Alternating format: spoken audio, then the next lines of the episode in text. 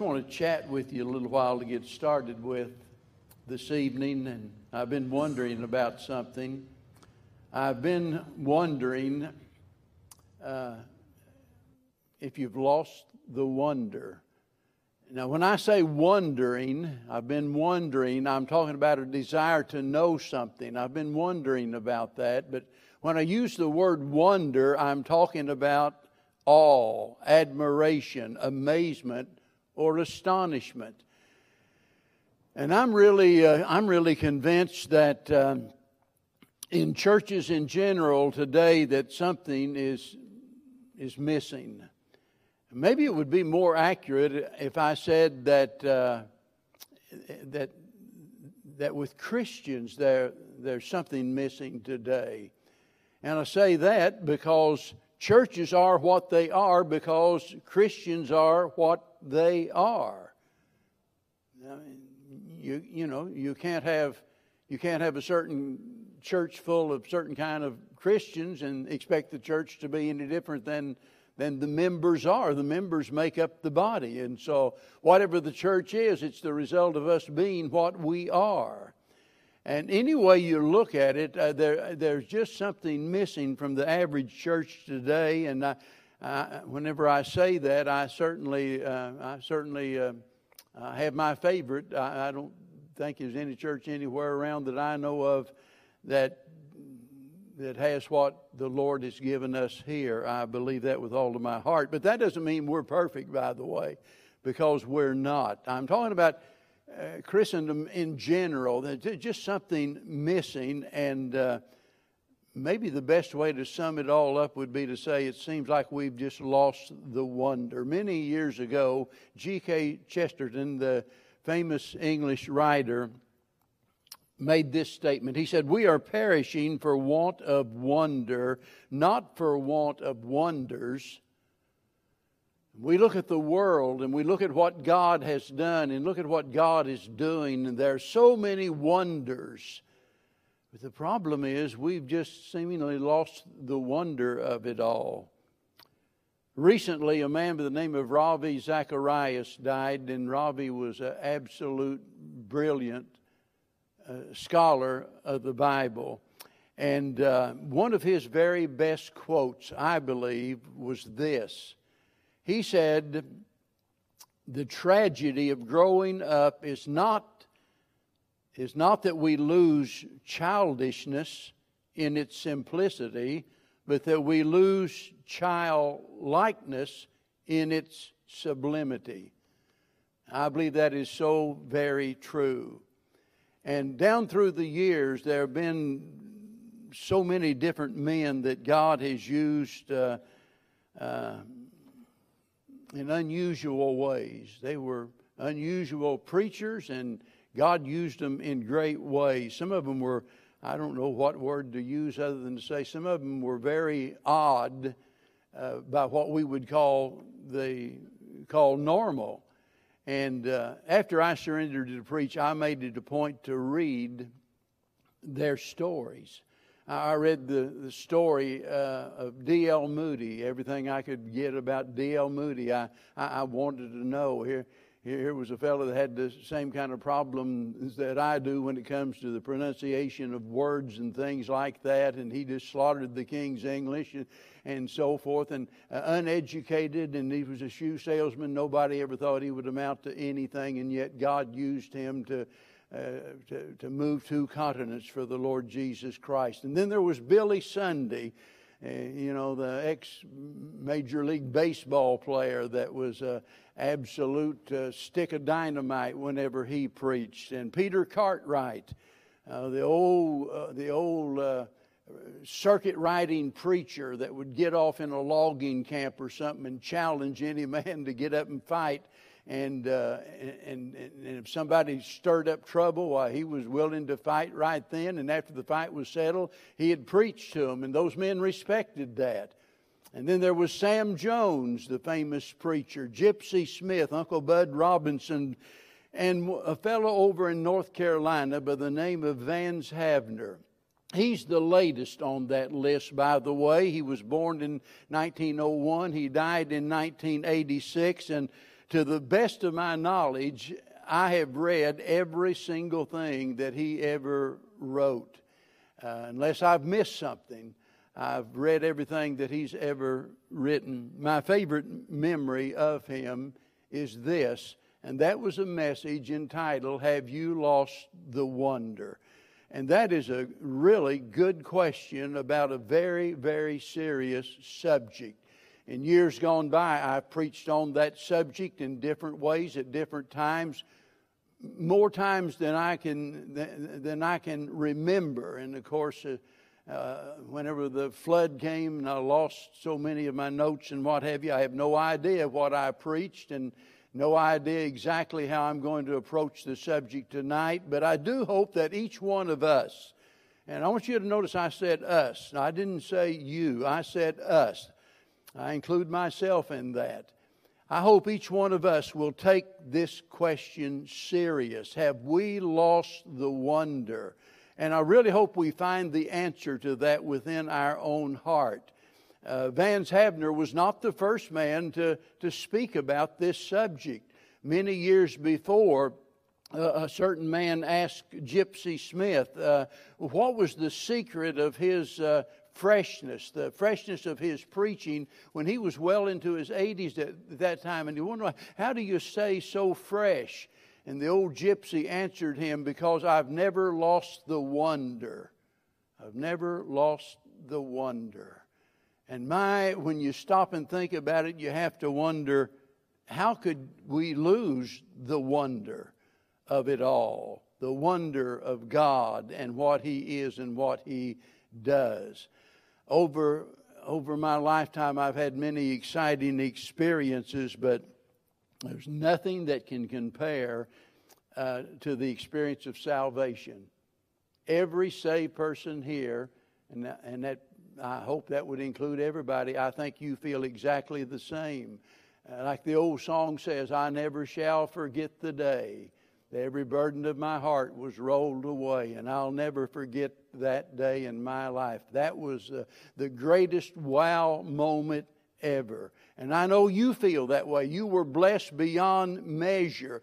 And if God never did anything but save you, if that's it, if He just said, Look, I'm going to keep you out of hell, I'm going to take you into heaven whenever you die, if that's all God ever did, we'd have no cause for complaint if we had no food in the cupboard, no clothes on our back, no shoes on our feet, no roof over our head, we would still have reason to rejoice because we are a child of the King.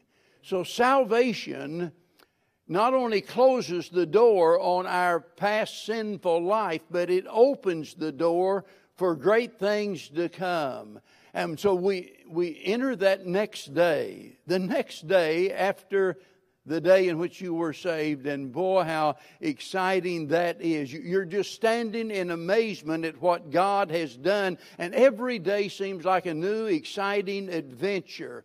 And, uh, and so that raises the question then how could we lose the wonder? But what does it mean to lose the wonder? Whenever Vance Havner was talking about that subject, he took his text from Matthew chapter 18 and verse number 3 where it's talking about talking about becoming like little children. That was the message from Jesus, except you be converted and become like little children. But there's there's there's too many people that I think have the idea that that means we ought to become childish.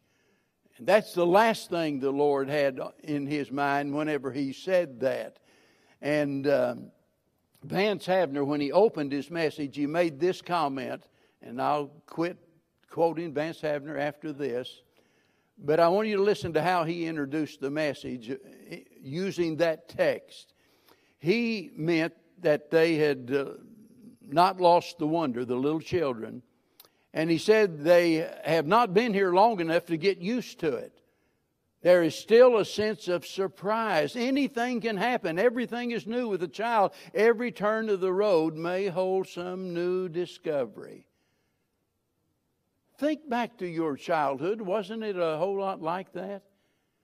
I think maybe one of my favorite things to do as a boy was to just walk through the wood or the field or down to where we lived there was an old pond back back down in a field there. And i i loved to go back there and go in the woods and exploring. I, just looking to see what what i could find. And everything is a is a discovery. And uh, somewhere or another over time our our excitement escapes from us. And all of a sudden we find ourselves bothered and burdened and bored, and it shows. It shows. Uh, you, you, just look at the average congregation. So this is not just about you. Don't get all bent out of shape tonight. But if it applies to you, let it hurt. But a lot of times it shows that we are just we're, we're bothered by the problems of this world and we're burdened down with all of our troubles and we're just bored with life as it were and others pick up on that. They see that. So uh, the question is how in the world can we expect to win the world when they see that in us? Why would they want what we've got? Because based on what they see we're the ones that need help. That, that's the way that they think about it, you see. We started off with rejoicing and great relief. We had high hopes, delightful dreams of the life to come. But then something happens, and then something else happens. And all of a sudden, we find ourselves uh, we're, we're, we're, so troubled with our trials and weary in our work. We're bothered by our burdens of life to the point that we, we sing, How Great Thou Art, and and yet our real wonder begins to wane, and all of a sudden the excitement of it has escaped. And rather than to stand in awe at the, uh, at the attributes of God, rather than to, rather than to just marvel at His mercy and to think about the greatness of His grace, all of a sudden we allow our mind to wander and, and we're just totally off course. We set our sights on our sorrows and we focus on our fears, and our attention is on our afflictions. And it's no wonder you hear folks say, Well, eh, eh, I just didn't get anything out of church today. Well, you don't get any more out of it than you put into it. Unless we put everything into it, we're going to go home with, with an empty bucket, you see. Now, I want to mention three things about this tonight. Number one, who it happens to, or who it happened to, maybe I should say, because of all of the examples in the Bible, I'm going to narrow all of this down to two examples one out of the Old Testament, one out of the New Testament. So I want you to turn to the book of Malachi, the last book of the Old Testament, of course, in chapter 1 of Malachi. And here we find the Jews described in chapter number 1 and having rebuked them repeatedly in the early part, in verse number 11, he says, For my name shall be great among the heathen, saith the Lord of hosts. Now, that was God's intention. That is what God expected. That is what God wanted. That was the purpose of Israel to be a light unto the Gentiles, to magnify His name. So He says, My name shall be great among the heathen, but Ye have profaned it. What an awful thing. Ye have profaned it in that ye say, The table of the Lord is polluted, and the fruit thereof, even his meat, is contemptible. Ye said also, Behold, what a weariness is it! And ye have snuffed at it, saith the Lord of hosts. And ye brought that which was torn, and the lame, and the sick, thus ye brought an offering. Should I accept this of your hand, saith the Lord?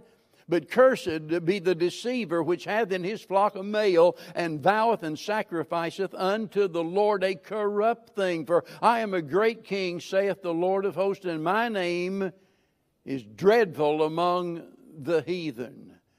What a scathing indictment this is against the people of God. These are the people that proudly stood up, as it were, before the world and said that the only God is our God. And that was the most offensive thing they could say to all of the other nations because the other nations had the idea that there are many gods and each nation had their list of gods.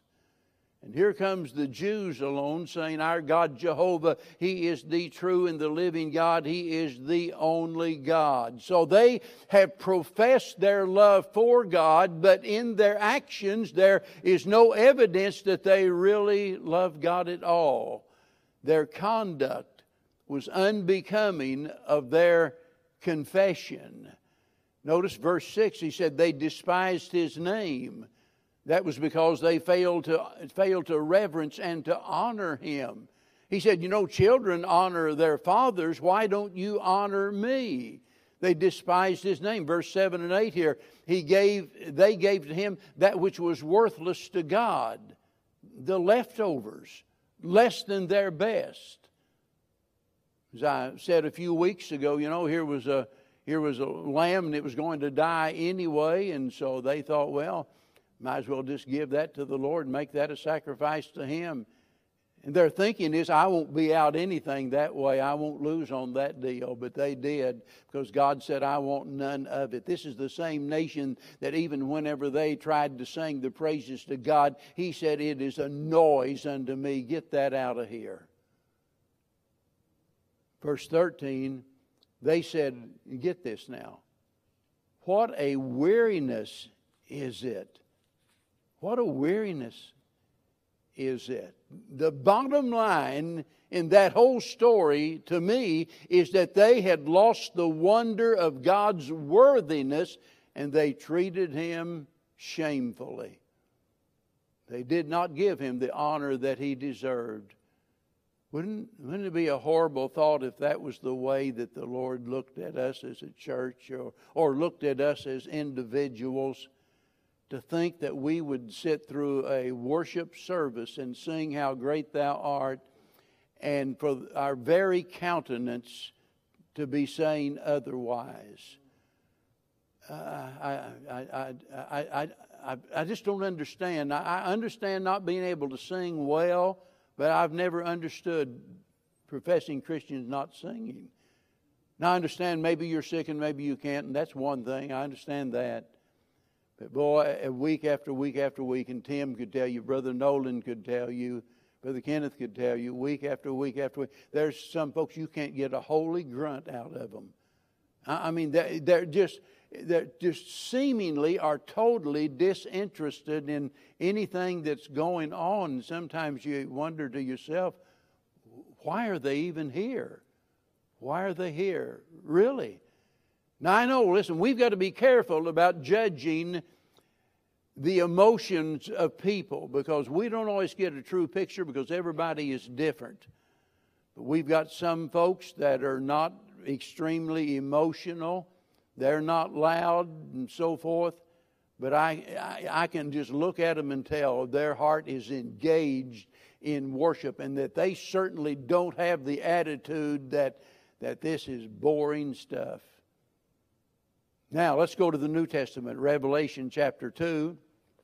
And here we find an example in the New Testament in the church at Ephesus. You'll remember that here we find John on the Isle of Patmos writing, uh, writing this letter to the church at Ephesus.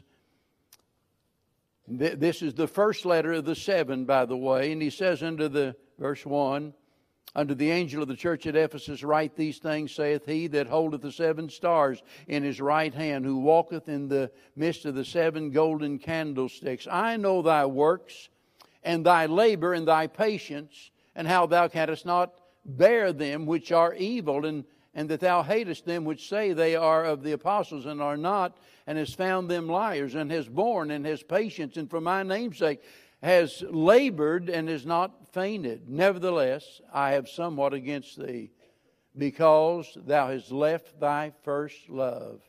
Remember, therefore, from whence thou art fallen, and repent, and do the first works, or else I will come unto thee quickly, and will remove thy candlestick out of his place, except thou repent. Now, this is the church that had left its first love. Doesn't say they lost their love. I don't believe a Christian ever loses their love for the Lord, but we certainly get distracted from it. We certainly become less expressive of it. And, and I think that's the case here because notice how he begins by commending them, all of the good things that he says about them. Uh, my, they were a working church and laboring, and so he gives them this recognition in verse 2 and 3 their works. Well, I guarantee you, you can go into a lot of churches today and find people that are not only not working, they're not looking for anything to do. They're not working. And then notice says, I know about your labor. Now, labor is different in that it is working to the point of exhaustion.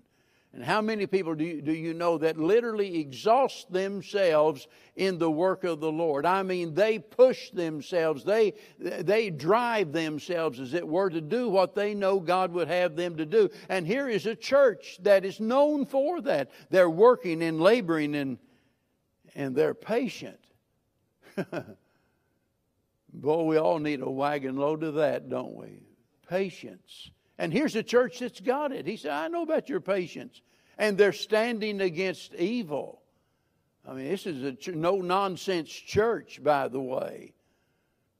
They're willing to stand up against the evil of the day. So you look at this church and you think to yourself, you know, I've been looking for a church. That, that's, that's a church I'm going to join. I mean, they've got it all together. That sounds like a great church. And just based on that recognition, you have to conclude, boy, that's the church for me, right? What, what could be wrong in a church like that? Well, verse 4, here's the rebuke. This tells us exactly what's wrong. He says, You have left your first love. You've left your first love. No longer expressive of your love like you used to be. You're distracted from it. You've allowed other things, as it were, to put it on the back burner and to crowd it out. And so this is the problem. And believe me, this problem does not, does not in any way whatsoever uh, mean that God had totally given up on them. You'll see that in just a minute. You know, God could have said, You left your first love, and I'm, I'm, I'm leaving you. But He didn't do that, did He? I'm talking about God just saying flatly, I'm out of here. I know He warned them, but in that warning, there's an opportunity. Isn't that wonderful? Because sometimes we, we don't have the patience that God does. We're not long suffering like God is. And we conclude, well, I've just had all of this I'm going to take. I'm not going to take any more. It's not fair. I'm out of here. But God doesn't have that attitude. God was more concerned about their recovery than anything else. And so that's why he reminded them. He said, Except you repent, he said, I'm going to remove the candlestick. And boy, let me tell you, when God takes the candlestick, the light, the witness out of a church, it's nothing more than a glorified social club. They can hold services, they can have record attendance, they, they, they, can have money running out their ears and have the most beautiful building uh, in the city and all of that, but it is absolutely, totally worthless so far as the kingdom of God is concerned. If God's not here, it's God being here with us that makes all the difference in the world, and without Him, we are absolutely nothing. We can't do anything. And so He reminds them of this. Unless you get this right, He says, I'm going to remove the candlestick. And then he gave them the, gave them the, the remedy for it. And it's a threefold thing, verse 5 and 6. Number one, notice he says, Remember. Remember. What do you suppose he meant by that? What did he want them to remember? Well, I'm just guessing that he wanted them to remember the blessings. To remember the blessing, blessings of their first love, the way that it used to be. And then to remember the privileges that, that they had as his people. And boy, when we think about all the privileges we've got, we need to think about that. We need to remember that. And then I think he wanted them to remember their responsibilities. And this is where they had really slipped up because they have allowed their so called worship to degenerate into nothing more than formalism. All of the, all of the heartfelt devotion, the excitement, and the thrill, and all of that is gone. And what a weariness is it, they're saying. And it's just God's way of saying you need to remember, but then He says you need to repent. Just, just remembering, just reflecting back, thinking about how that it used to be. In fact, even remorse about how it is is not enough for God. You know, it's one thing to say, "Oh dear God, I'm sorry that I'm my life is in such a mess." Well, that's well and good, but that's not enough. He says, "Repent." Repent. And then he says, notice verse 5, return. He says, "And do the first works." In other words, get back where you should be. Get back to where you used to be. And that, that, that's what revival is all about. Revival is a coming to life again. It's the rekindling of the fires that have gone out. It's getting back to where we used to be, to where we ought to be. And then in verse 7, he mentions the reward for doing that. And there's always a reward for that. So we understand now through these examples of who it happens to, but the question is, is why does it happen? Why does it happen? Well, maybe first of all, we ought to think about why it doesn't happen or how it doesn't happen. And I don't think it happens intentionally. I really don't. For us to just one day decide, you know, I, I, I'm just getting weary with all this church stuff. I'm getting weary of being close to God. I'm getting weary of being excited in our worship service. And uh, we, we don't plan that. It's, it's unintentional. So it doesn't happen intentionally, it doesn't happen overnight. I've often said that backsliding is more like a, more like a slow leak than it is a blowout. It's not just a kaboom and all of a sudden someone backslid. No, no, that's been going on for some time. It's been a progressive thing. Their heart, the cooling off of their affections, the change in their attitude just day by day, and sometime for months and months. And over this long period of time, suddenly they find their life in a rut instead of on the mountaintop. So it doesn't happen intentionally, it doesn't happen overnight. And believe me, it doesn't happen without consequences. There are consequences for us allowing ourselves to get in that kind of shape. And something tragic is going to happen. It always does. And so when we lose the wonder, uh, when we, whenever we stop having that thrill, that joy, that that excitement of doing the will of God, whenever that happens, uh, we have got in the same condition as the church at Ephesus and the Jews back in the days of Malachi. So, why does it happen? I believe that three of the most important verses in the Bible for a Christian are found in Hebrews chapter number 12, verse 1, 2, and 3. And if you've listened to me preach very much, well, you already know what that says. Verse 1 talks about us running the race that is set before us not going off on some tangent and doing something that we decided to do, not allowing others to set the agenda for us, but running the race that is set before us. In other words, going taking the course that God opens up for us, following the plan that He laid for our life. And how do we do that? Well, verse 2 says, looking unto Jesus looking unto Jesus, who is the author and finisher of, of, of the faith or our salvation. He is, he, he's the one that started it, He's the one that's going to finish it. And then verse 3, he said, And consider him, why? Lest ye grow weary and faint. Now remember, he is writing to Christian people here. He's not writing to the unsaved world. This is a message to Christian people. And he says, looking unto Jesus and considering him. And that small section of Scripture gets to the very heart of our needs today because unless we keep looking unto Jesus, then then we're going to fail and we're going to fall. I mean, how could we lose the wonder when we're looking at the one whose name is wonderful? If we're focused on Him who is wonderful, how do you lose the wonder? Getting lost in the wonder of His, His goodness, His grace, and His greatness, and eh, you know that saves us from ourselves.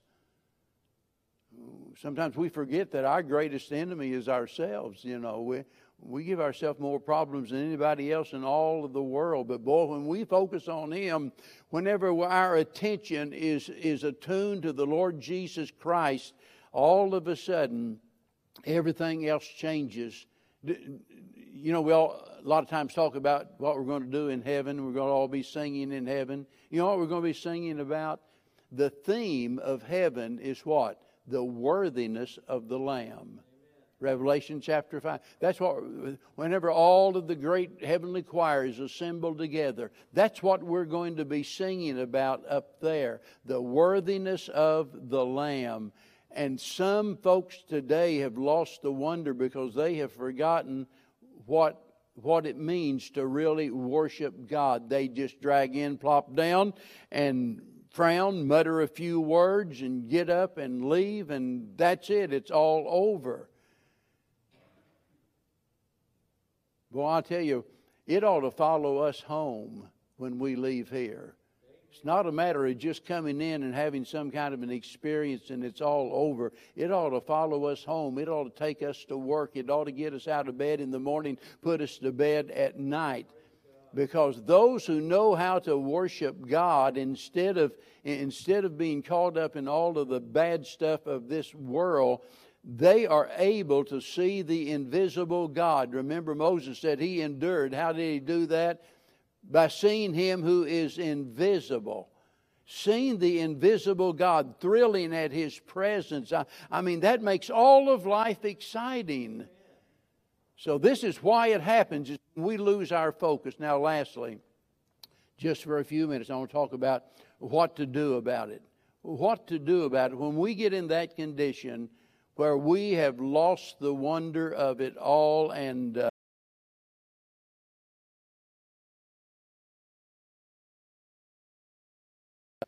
I mean, we all know if you lose something valuable, what do you do? You start looking for it.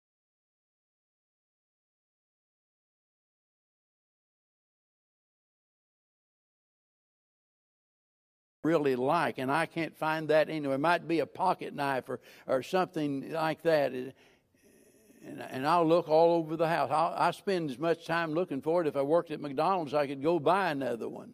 But I want to find it. And it's not even worth anything, really.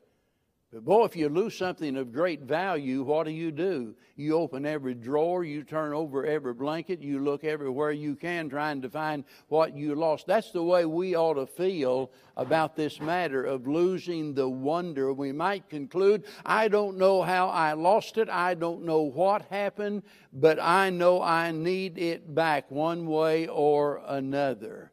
And if we come to our senses, we'll come back to God and be restored. And boy, it, it's, it's such a wonderful day whenever we finally get honest about it. That's not easy to do, is it? Because we all, we all like to con- convince ourselves and others that well, we're more spiritual than what we really are. We all like to think that. We all want to think we're better than what we are. But if we could just learn to see ourselves through God's eyes, you say, well, preacher, how do you do that? You look into God's Word. That's the way, because the Word of God reflects to us what we are. God, the Holy Spirit, using the Word of God. Remember, the, the Word of God is the sword of the Spirit, and He plunges the Word into our heart and makes us aware of the needs of our life. So as we get into the Word of God and God begins to reveal to us those things that are missing, the things that are lacking, and all of a sudden, we begin to see ourselves as we really are, and we come face to face with the fact that my biggest problem is that I have lost the wonder. The wonder of how good, how great, and how gracious God is. And when we finally get to that wonderful day that we're willing to admit it, we need to do what David did in Psalms 51. He said, Restore unto me the joy of thy salvation. Restore unto me. Notice he didn't need to pray for salvation, he didn't lose his salvation. He wanted the joy of his salvation restored. Why? Because the joy of the Lord is our strength. If we are, uh, if we don't have the joy of the Lord, we're going to be weak Christians. The joy of the Lord is our strength, and David knew that. And boy, whenever you read in this psalm over and over and over, him describing his condition when he's out of the will of God, and he talks about how that he was even afflicted physically. His, his bones waxed old, and here was a man that absolutely was, was in torment and pain every day. And finally, finally, he comes to his senses and said, I, I, have got to turn this around. And he, thank God he did. Amen. He did. And you and I can. We really can. But we've got to get honest enough to admit that if we've lost the wonder, to be honest about that, admit it, and take the whole matter to God in prayer. Because let me tell you right now, it's not something that we can do on our own. We can't. I, look back on my life and the, I'm looking back on my Christian life. And I'm, I'm talking about the times that I knew there was something amiss in my heart, something wrong in my life. My attitude was out of line or whatever it was. I knew it was wrong. I know, you know, in my heart that I need to make this right. And I, have even made efforts that I, I'm, I'm going to do better at that. Made those resolutions. I'm going to do better at that. And let me tell you right now, every single time it ended in failure. It always does. Because until we get to that point that we get on our face before God and say, Lord, I know what's wrong and I want, I want to get it right and I can't do it without you. I'm asking you to, to restore unto me the joy of thy salvation. And God will do it. He doesn't leave us in the lurch, doesn't make promises that He can't keep. God is there ready and able and willing to help us in our time of need. And, and I love the fact that Paul used so many superlatives. And when, when he talked about joy, he, he could just said joy, but he said, no, no with the Christian is joy unspeakable and is full of glory. It's a peace that passeth all understanding. It's, it's a love that's beyond knowledge, something beyond anything we can comprehend. And that's the abundant life that God wants for every one of us. Jesus said, I come that they might have life and that they might have it more abundant. That's what God wants. And if that's what God wants, if we'll bring it to Him in prayer, God will provide that. Don't go, and, and I'm not accusing you because I don't know your heart. But if you've lost the wonder, if you have to go home and get down on your knees by your bed and pray till midnight, whatever you've got to do, let God help you restore that sense of wonder, the wonder of how great God really is, because that will bleed through and affect absolutely every single area of your life. And it will show to others in some way or another. They'll pick up on that and it'll make a difference. Let's all pray. Father, forgive us of the times, Lord, that we've been negligent in our lives, the times that we've just, well, we just let things slip. We've let things slide and go by that really we should have given our attention to. Too many times we've counted things as minor issues when actually they were of major importance. And Lord, help us tonight to, and we're asking you to enlighten our minds and to shine the light of your word in our heart and reveal to us what is amiss in our life, what is what it is that's displeasing in your sight, what it is that we need to do so that you might be pleased and grant the desires of our heart. Lord, I just pray that not one person would leave here tonight without knowing in their heart that as imperfect as we are, that you love us more than we could love ourselves, and that we want to do everything in our power to please you in every way. May we live, as it were, standing in all of your greatness and be able in some way by our attitude and actions to reflect that to others. For we pray in Jesus' precious name. Amen. Let's all